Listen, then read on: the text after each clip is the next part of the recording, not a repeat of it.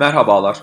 Alper Akalın ve Burak Dalgın'ın birlikte ülke ve dünya gündemindeki iktisadi sorunları tartışmayı ve bu sorunlara çözüm önerileri getirmeyi hedefledikleri Nasıl Olacak adlı podcast serisine hoş geldiniz. Merhabalar, ben Alper Akalın.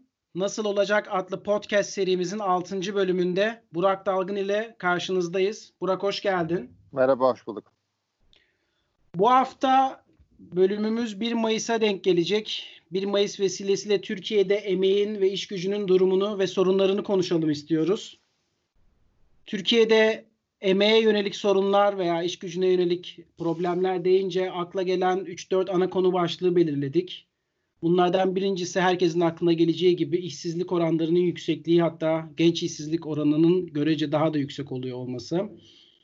İkincisi Türkiye'deki iş gücüne katılım oranının gelişmiş ülkelere karşısında daha düşük bir oranda seyretmesi ve bunun yapısal uzun süredir böyle oluyor olması.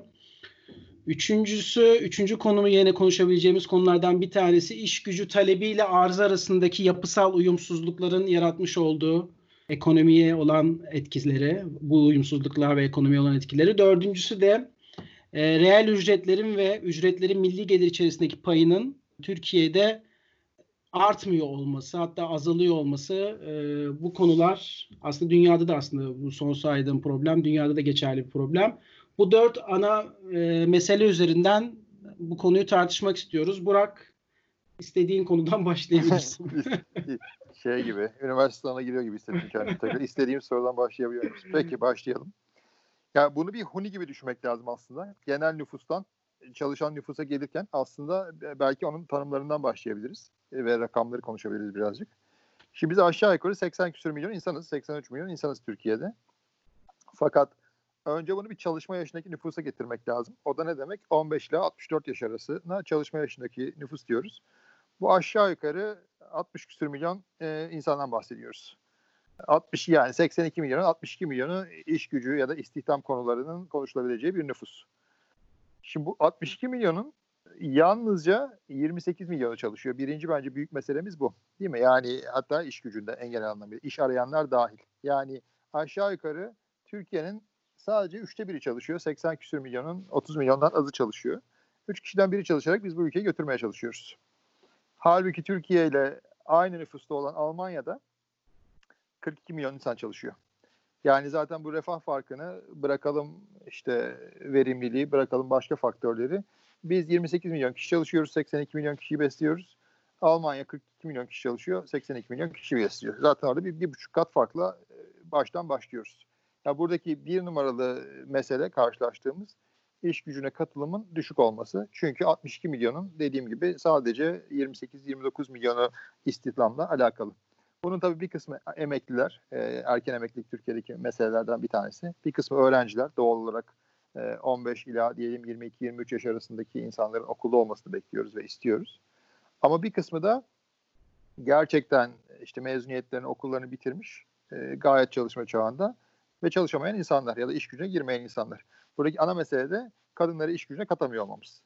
Çünkü Türkiye'de çalışma çağındaki 10 erkekten 7'si aşağı yukarı istihdama dahilken 10 kadından sadece 3'ü dahil. Yani 10 kadının 7'si istihdamla alakası yok. Tabi bu muazzam bir fark yaratıyor. İstersen bunun sebeplerine de girebiliriz. Ya aslında bence sana bu konuya iyi geldin. İş gücüne katılım oranı OECD ülkelerinde %60, yani çalışılabilir nüfusun %60'ı iş gücü olarak hazır olarak bekliyor. Türkiye'de bu oran %51'lerde. Ben sadece yarısı, aynen. Evet, yani burada şunu soracağım. Türkiye'de bu oran 2018'lerde %54 iken son 2 yılda bu oran %51'lere düştü. Yani bahsettiğin sebeplerden dolayı bizim yapısal bir geride kalma durumumuz var ama son 2 yılda düşüyor olması aslında işsizlik rakamlarına yönelik de bir takım kuşkuları da beraberinde getiren bir olgu. Çünkü neden? Yani iş gücü baktığın zaman aslında eğitim oranının arttığı bir nüfusta ya da kentleşme oranının arttığı bir nüfusta veya kadınların hem eğitim anlamında hem de sosyal hayata katılım oranının, ne bileyim, Türkiye'de son 2 yılda herhalde bunlar geriye gitmedi. Ya bu göstergelerde Türkiye bir geriye gidiş söz konusu değilken neden bizim iş gücüne katılım oranlarımız son 2 yıla kıyasla düşük kalsın ki? Yani bununla ilgili Bir fikrin var mı? Çünkü bu rakamı %54'e çeksek işsizlik oranı aslında %14'lerde düşündüğümüz işsizlik oranı belki de %20'lere gelecek gibi bir durum da söz konusu.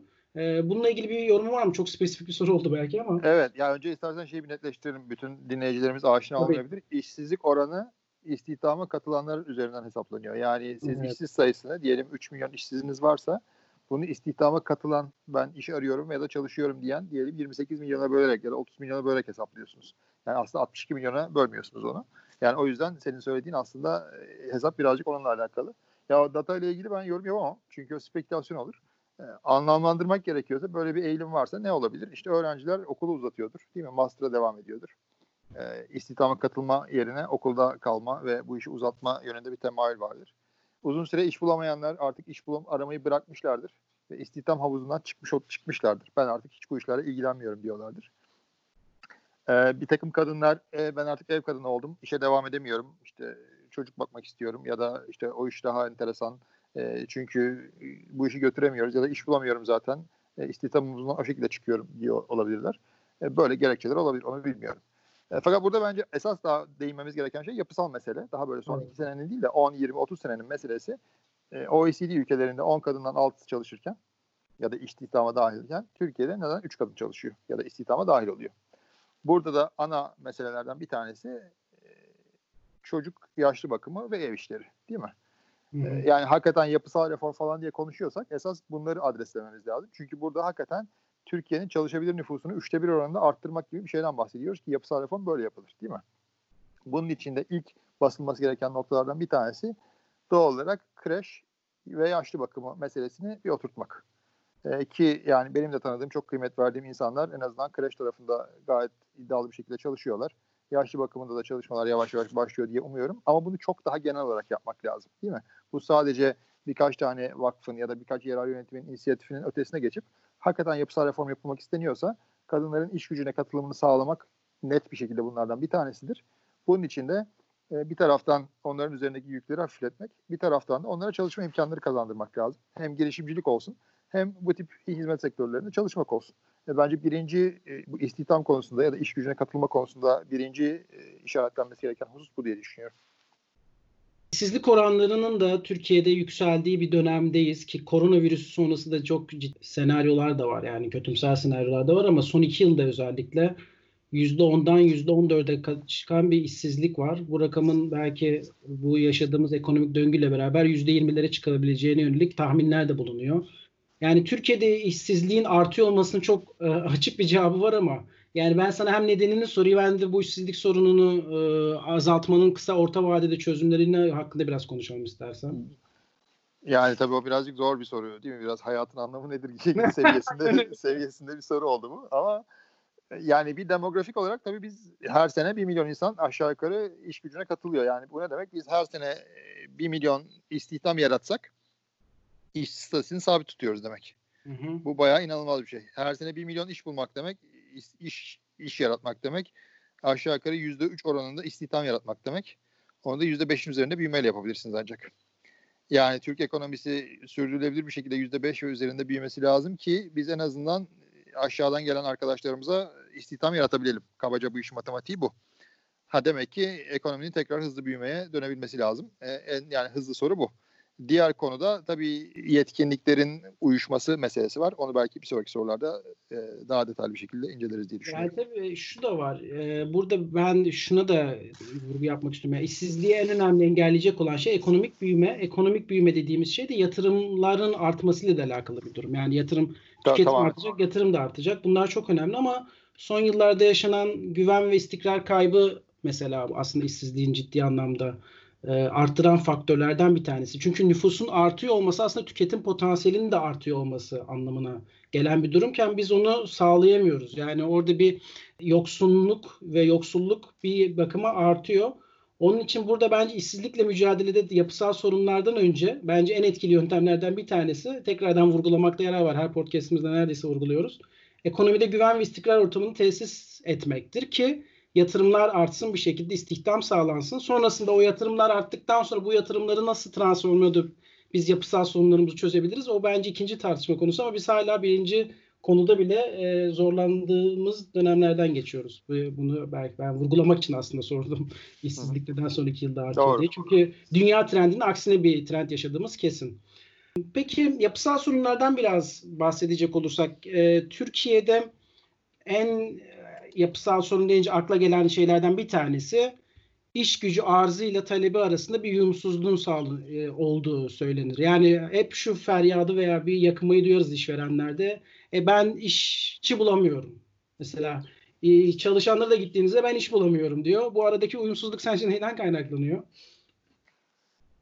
Yani o tabii birazcık doğruluk payı mutlaka var. Onun bir kısmı tribünleri oynama diye düşünüyorum açıkçası. Ama bir kısmı da gerçeklik payında da şöyle meseleler var. Birincisi yetkinlikler meselesi var, değil mi? Gerçek yetkinlikler kazandırıyor mu bizim eğitim sistemimiz sorusu ciddi bir soru işareti. Yani mesela en temellerden bir tanesi İngilizce, değil mi? Türk okullarında 50 senedir İngilizce öğretiliyor.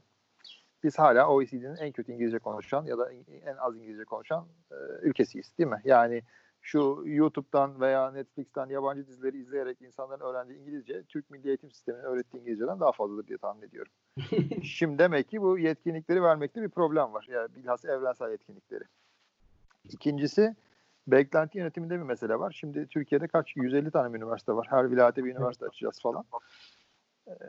Şimdi bu arkadaşlarımızın iş gücüne girişini 4-5 sene erteledik. O bölgelerde para harcamalarını sağladık, ekonomiye katkılarını sağladık. Çok güzel. Fakat ondan sonra bu insanlara gidip hadi bakalım sen çok düşük bir işte çalış demek, o da bir acayip bir şey. O zaman ben niye üniversite okudum diyor doğal olarak. Demek ki bizim bu üniversite sistemini de ayrı bir şekilde ele almamız gerekiyor ve üniversitelerde gerçek yetkinlikler kazandırmamız gerekiyor. Üçüncüsü de istihdamı yaratacak olan bence en büyük dinamo girişimcilik. Bu büyük şirketlerin yabancı yatırımcı olarak gelmesi olabilir. Türk şirketlerinin yatırım yapması olabilir. Ama aynı zamanda Türkiye'deki startupların büyümesi ve istihdam yaratması olabilir. Burada çok ciddi fazla regülasyonları olan bir alana giriyoruz. Bu startupların önünü açmamız lazım ki yeni istihdam yaratabilsinler. Aklıma gelen başka bir husus da bu açıkçası. Yani ben aslında şu olayın ciddi anlamda bir Türkiye'de problem yarattığını düşünüyorum. O da ara eleman eksikliği ifadesi. Yani sadece şu ifade bile birçok üniversite okuyan gençte bir sanki şey yaratıyor. Ne derler? Tedirgin ediyor değil mi? Evet. Farklı olarak. Bence şunu öncelikle bir netleştirmek lazım. Yani ara eleman değil, aslında ihtiyaç duyulan meslek grupları Türkiye'deki üretimin ana aktörlerini oluşturacak meslek grupları. Yani Türkiye'de teknik anlamda eğer biz verimliliğe dayalı bir büyüme, teknolojiye dayalı bir büyüme istiyorsak bizim bahsetmiş olduğumuz o ara eleman ihtiyacı değil aslında. O dönüşümü sağlayacak olan mesleki yeterliliği gösterebilmek. O mesleki yeterliliği alabilmek ara elemanlıktan ziyade bence ana bir elemanlık, ama hep dile getirilen konu şöyle de bir durum var. Yani sen biraz bahsettin, her ilde üniversite var. Aslında üniversitelerden ziyade ciddi anlamda adına meslek yüksekokulu diyoruz ama o Türkiye'deki iş, işte hem tarımda hem sanayide arzu edilen veya talep edilen iş gücünü sağlayacak eğitimi biz bir şekilde yönlendiriyor olmamız lazım yüksekokullar aracılığıyla. Bu yüksekokullar nasıl olacak? Bunu nasıl aktörleri de, yani orada ekonomik aktörleri nasıl bir yere getireceğiz? O da bir soru işareti. Bunda hep söylenir sanayi, üniversite işbirliği, bu hep söylenen ama bir türlü yapılamayan şeyler. Belki burada biraz daha meslek örgütlerinin TOB mesela aklıma gelen. TOB'un çok iyi bir üniversitesi var ama TOB'un belki de en az üniversite kadar kaliteli meslek yüksekokulları da açmasına belki de ihtiyaç var ki bu aradaki uzlaşmazlık, yani iş gücü talebiyle arz arasındaki uzlaşmazlığı bence çözebilecek en iyi şeylerden bir tanesi. Yani mühendis, hep bu çok klişedir. Hep herkes mühendis olarak mezun oluyor ama sonunda işsiz oluyor. Belki de bizim üniversite eğitimine bakış açımızı da bu açıdan bence biraz daha değişik bakmamız gerekiyor diye düşünüyorum. Yok %100. Yani bir de şu şeyi ıskalamamak lazım. Türk ekonomisinin ve Türk istihdamının %60'ı hizmetler sektöründe. Yani herkes sanayi konuşuyor. Tabii sanayi büyüsün, gelişsin, sanayi istihdam yaratsın. Bunu hepimiz istiyoruz.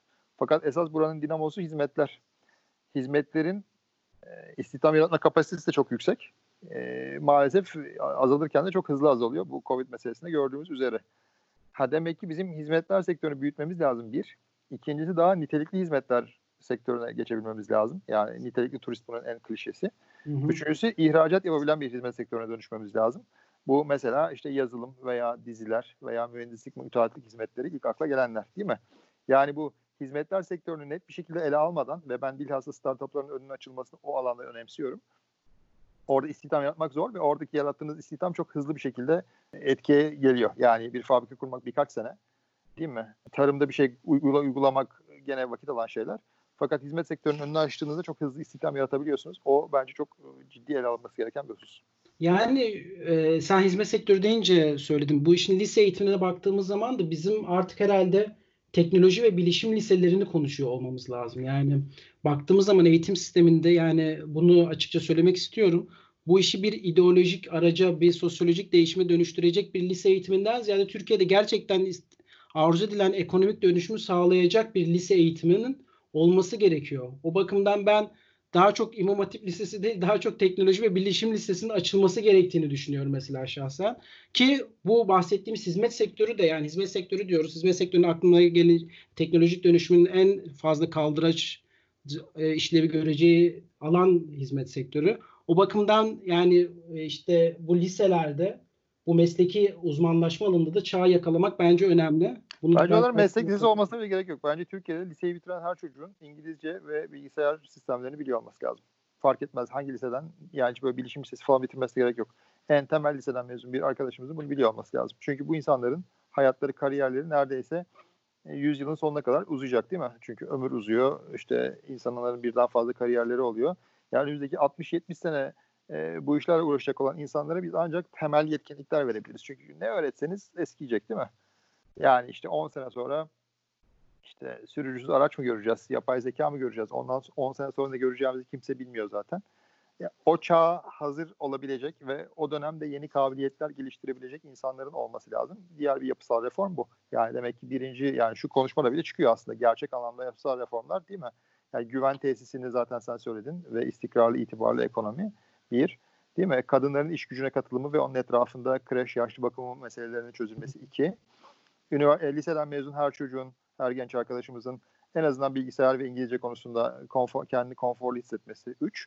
Değil mi? Yani şu meselede bile aslında bu meseleyi örmeye başlıyoruz. Evet. Peki, devam. Evet. O zaman bir de emeğin ekonomi içerisinde aldığı paya gelelim. Bu da çok tartışmalı konulardan bir tanesi. 2015 yılında Kalkınma Bakanlığı'nın yapmış olduğu bir çalışmaya dayanarak bir takım veriler sunacağım ki 2015'ten 2019'a Türkiye'deki büyüme platosunun düşmesi ve enflasyonun da görece yüksek seyretmesi bu manzaranın bence çok değişmediği anlamına da geliyor. Bu çalışmaya göre özel sektördeki emek ya da iş gücünün toplam ücretleri, reel ücretlerinin ortalama artış oranı 2000'li yıllarda sadece %0.5 olmuş. Veya yok yani sıfır yani. Yani sıfıra yakın ya da Türkiye'deki işte ücretlerin toplam milli gelir içerisindeki payı 2000'li yıllarda %50 civarındayken bu 2015'lerde %35'lere kadar, hatta %32'ye kadar düşmüş. Bunu ya bu ne demek? Yani ücretin neden milli gelir içerisindeki payı azalır? Sen bu rakamdan nasıl yorum yaparsın? İlk aklına gelen yorum nedir burada? Ya şimdi onun iki tane sebebi olabilir. Bir tanesi bu iş ya girişimci karlarına gitti, değil mi? Orada da büyük şirketlerin karlılığına mı gitti yoksa insanlar girişimci oldular, ona bakmak lazım. Diğeri de muhtemelen transferlerin payı arttı. Transferlerle de ne kastediyoruz? Sosyal yardımları ve emekli maaşlarını. Burada ben ciddi bir artış olabileceğini tahmin ediyorum rakamı bilmemekle beraber. Çünkü insanlar iş gücünden çıkınca ya sosyal yardım almak mecburiyetinde kalıyorlar veyahut da emekli olup iş gücünden çıkmış oluyorlar. Bunların ikisi de aslında bizim gibi bir ekonomi için maalesef iyi şeyler değil. Çünkü nüfusun üretken kısmından nüfusun tamamen tüketen kısmına doğru bir geçiş demek bu. Tabii belli yaştan sonra bunların yapılması gayet normal ve mantıklı ve gerçekten yardıma muhtaç insanlara yapılması tabii ki sonuna kadar. Ama insanlar istemedikleri halde erken emekli olmak zorunda kalıyorlarsa ya da istemedikleri halde işlerini kaybedip sosyal yardıma muhtaç kalıyorlarsa o ciddi bir problem. Ya buna bağlı olarak aslında başka bir örnek daha var değil mi? Asgari ücret meselesi. Türkiye'de asgari ücret senelerdir $300-$350 asla kıramaz. Evet. Yükseldiği noktada devalüasyon gelir. Biz gene $300-$350 bandına ineriz. Yani günlük $10 iş gücü gününe, çalışılan güne bakarsan $15. Yani Amerika'da saatlik ücret kadar parayı bir günde kazanıyor bizim asgari ücretle çalışan arkadaşımız. İşin daha da acayibi Türkiye'nin %45'i asgari ücret veya civarında maaş alıyor. Yani bir sürü ülke için asgari ücret %10, %15 iken nüfusun, yani hakikaten bir asgari ücretken, bizde neredeyse temel ücret haline gelmiş durumda. Ha, biz bunu kıramadıkça da tabii reel ücretlerin ya da ücretlerin milli gelirlik payını arttırmamız pek mümkün değil. Yani ücretleri yukarıya doğru taşıyamıyoruz ve işin kötüsü asgari ücret dışındaki ücretler de asgari ücrete yakınsıyor. Mesela bir öğretmen bundan 10 sene önce asgari ücretin 3 katı kadar para kazanırken şu anda 2 katı kadar para kazanıyor. Yani peyderpey oraya da yakınsıyoruz. Yani istihdamın para kazanma kalitesi de fevkalade düşüyor. Aslında senin söylediğine destek olarak bu Kalkınma Bakanlığı'nın çalışmasında şu var. Özel sektördeki emek ya da özel sektör işçisinin reel ücreti neredeyse sıfır büyürken asgari ücretle aynı dönemde yıllık ortalama %2.3 büyümüş. Yani burada senin bahsetmiş olduğun aslında tüm emeğin asgari ücrete yakınsaması gibi bir durum var. Genelde şöyle de bir yorum da vardır. Ben bu yoruma çok katılamayacağımı söyleyeceğim. Reel ücretleri arttırmak için asgari ücreti arttıralım. Aslında reel ücretleri arttırmak için asgari ücreti arttırmanın iki negatif görünmeyen sonucu oluyor. Birincisi senin de işaret ettiğin gibi herkesin asgari ücrete yansıyor olması. İkincisi ise asgari ücrete emeğin, klasik ekonomi teorisinde şu vardır. İşte emeğin ücreti onun arzı ve talebinin kesiştiği noktadır. Siz ona şayet normalde olması gereken seviyenin üstünde bir seviyede belirliyorsunuz. Mesela şu anki asgari ücret çok iyi olduğunu söylemiyorum ama Türkiye'de emeğin katma değerini arttırmadan yapacağınız suni müdahaleleri arttırıyor olmak işsizliği de arttıran, enflasyonu da arttıran bir faktör olabilir ve veyahut tümden iş gücünün asgari ücrete yakınsıyor olması sonucunu da doğurabilir. Burada devletin direkt asgari ücreti müdahalesinden ziyade bizim ekonomideki iş gücünün verimliliğini ve katma değerini arttıracak bir ekonomik yapıyı nasıl sağlarız sorusunu düşünüyor olmamız lazım. Çünkü Türkiye'nin ekonomik büyümesine de son dönemde baktığımız zaman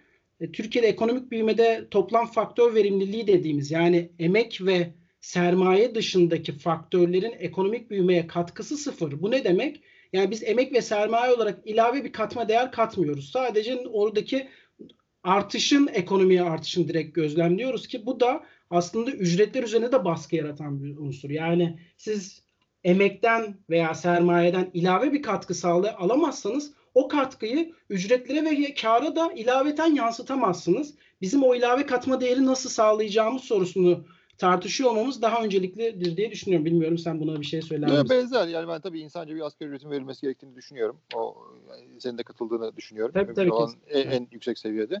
Fakat bu işin sürdürülebilir çözümü toplam faktör verimliliğini arttırmak. Çünkü refah dediğim şey faktör verimliliği, değil mi? Daha fazla verimli olursak daha çok para kazanırız hepimiz, değil mi? Evet. Ki zaten bu yapısal reform meselesi de aslında onu arttırmak etrafında şekillenmesi gereken bir husus. Bir son o zaman şu soruyla kapatalım. Çünkü bu reel ücretlerin artmaması meselesi sadece Türkiye'de değil, dünyada da bir fenomen. Ama dünyada farklı nedenlerden dolayı bir fenomen. Biraz da küresel bir tehlike demeyeyim de küresel... Doğru, tehlike. Bence tehlike yani bu arada. Ya da işte Türkiye'yi de böyle bu sorun ne kadar ilgilendiriyor, istersen onu da konuşalım. İşte dünyada reel ücretler de artmıyor. Bunun da en önemli faktörlerinden bir tanesi de teknoloji ve dijitalleşme olduğu söyleniyor. Yani otomasyonun, özellikle üretimde otomasyonun artıyor olması, dijitalleşmenin artıyor olması özellikle düşük nitelikli iş gücünde ciddi bir iş gücü kaybına sebep oluyor. Çünkü buradaki makineler veya otomasyon sistemler direkt iş gücünün yerine çok daha ekonomik bir şekilde yer alıyor ve bu da hem ücretler üzerinde bir baskı yaratıyor hem de gelir dağılımı üzerinde ters bir etki yaratıyor gibi bir yorum var. Sen bu yoruma katılır mısın? Önce bunu sorayım. Bence onu birazcık daha nüanslı ele almak lazım. Bu bence çok genel oluyor. Çünkü bu gelişmiş ülkelerle gelişmekte olan ülkeler arasında farklı dinamikler gösteren bir şey. Ve bence ilk atak olmuyor. İş gücünün en alt kısmına olmuyor. İş gücünün orta kısmına oluyor. Ki zaten bunu siyasi reaksiyonlarda da görüyoruz. Yani siz bir muhasebe yazılımcısıysanız artık İngiltere'de, Amerika'da çalışıp kendinize, ailenize makul bir şey geçindirme imkanınız pek fazla yok. Çünkü o işler Hindistan'a gitti. Ya da bir Ford fabrikasının formeniyseniz o işler bir kısmı Çin'e gitti, değil mi? Yani bunlar aslında tam orta sınıfın ortasındaki işler. Yerleri silen işler orada duruyor hala. Çünkü o işi hala yapıyorlar. Tepedeki milyonerler gene orada duruyor. Ama orta sınıfı teşkil eden kitle üzerinde ciddi bir risk var. Gelişmiş ülkeler açısından söylüyorum. Evet. Birinci mesele bu. Fakat onun ayna yansımasını şeyde görüyoruz. O iş bu defa Bangalore'a geliyor, değil mi? Hindistan'a geliyor. Hadi bakalım Hindistan'da o işlerin bir kısmı oluşmaya başlıyor veya o iş Shenzhen'e geliyor. Çin'de bir takım işler oluşmaya başlıyor. Yani o değişimin gelişmiş ülkeyle gelişmekte olan ülke arasındaki farkı ya bir asimetrisi var. Birincisi onu söyleyeyim. Aynen öyle. İkincisi burada teknoloji meselesi önemli. Fakat orada tekelleşme meselesi de önemli. Bir sürü alan kar transferleri veya tekeller veya regülasyonlar sebebiyle paranın ya da imkanların emekten sermaye transferi söz konusu. Bilhassa gelişmiş ülkelerde ki işte Piketty'nin kitabında işte Kapital'de sen de biliyorsun yüzyıllar içinde sermayenin getirisinin emeğin getirisinin üzerine çıkmış olduğunu gösteriyor. O enteresan bir soru işareti. Yani bakılması gereken bir husus. Üçüncüsü de bunun çerçevesinde ki bence Covid de bunu hızlandırabilir bu tartışmaları. Evrensel temel gelir gibi bir noktaya gidiyor olabiliriz. Bu insanlara çalışıyor olmaktan kaynaklı o işe yarama duygusunu bir iş sahibi olmanın mutluluğunu vermez. Ama en azından insanların aç açıkta kalmasını engelleyecek bir her vatandaşa belli bir minimum gelirin garanti edilmesi gibi bir tartışmaya doğru gidiyor olma ihtimalimiz de var. Üçüncü gözlemim de bu ki bu daha teknolojiyle alakalı bir olay bence.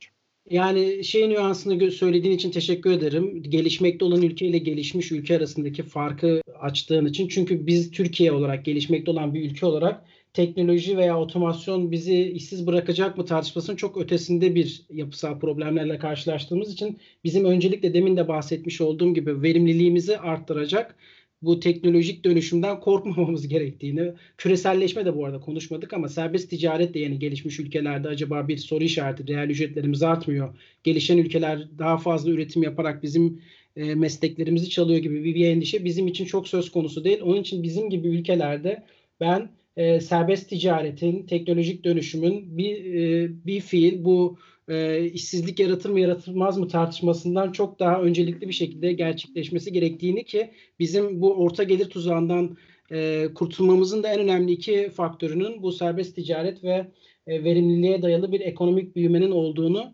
bu vesileyle not düşmek isterim. Çünkü genel anlamda sanki teknoloji tüm dünyada işleri ortadan kaldırıyormuş gibi bir algı var. Bu bizim gibi ülkeler için geçerli değil. Keza ilaveten şu yorumu da yapmak lazım.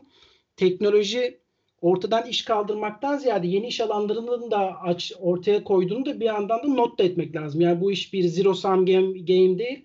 Aslında teknolojik gelişmeler veya otomasyon diyelim veya dijitalleşme diyelim nihayetinde insanların daha verimli alanlarda çalışmasına da olanak sağlıyor. Yani sizin bir kağıt işi yapıyor olmanız yani mesela en basitinden kağıttan bilgisayara veri aktarıyor olmanız çok verimli bir iş değil. Bunu bir algoritmada veya bir dijital bir yazılım da yapabilir. Siz o iş gücünü çok daha verimli bir işte kullanarak aslında ekonomik büyümeye çok daha iyi katkılar da sunabilirsiniz ki zaten o Schumpeter'in yıkıcı kapitalizm dediğimiz şey de odur. Yani kapitalizmin getirmiş olduğu ya da serbest piyasa ekonomisinin getirmiş olduğu yenilikler bir takım alanlarda yıkıcı etki yaratsa da o yıkıcılık başka alanlarda yaratıcı ve daha çok daha verimli, çok daha insanlık adına olumlu gelişmelere de gebe oluyor. Bunu zaten insanlık tarihi de, ekonomi tarihi de bir şekilde gösteriyor diye noktalayayım. Bilmiyorum senin söylemek istediğin son bir şey var mı? Ya o doğru. Orada bir çok ufak bir not düşeyim. Tabii o ekonominin geneli olarak için doğru olabilir de tabii onu işini kaybeden insana anlatmak çok kolay değil. O yüzden o insanlara A.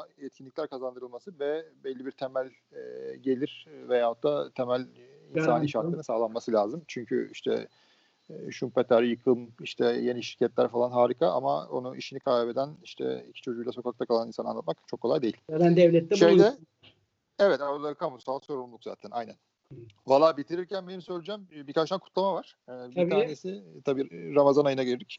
Onun herkese iyilikler getirmesini diliyorum. İkincisi konumuz 1 Mayıs. Önümüzdeki hafta emek gününü kutlayacağız. Herkesin bilhassa da çalışanların emek gününü kutluyorum. Bir tanesi de bizim podcastimizin kendisiyle alakalı. Sevgili yönetmenimiz Oğuzhan Nacak'ın doğum günü bugün.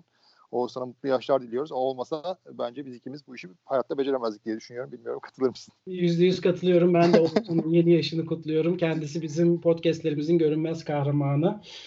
O zaman podcast'imizin bu 6. bölümünü sonlandırdık. Bizim konuşmak istediğimiz konuları şayet talep ederseniz bize Twitter'dan ulaşarak da konu önerilerinde bulunabilirsiniz. Gelecek hafta görüşmek üzere. Görüşmek üzere.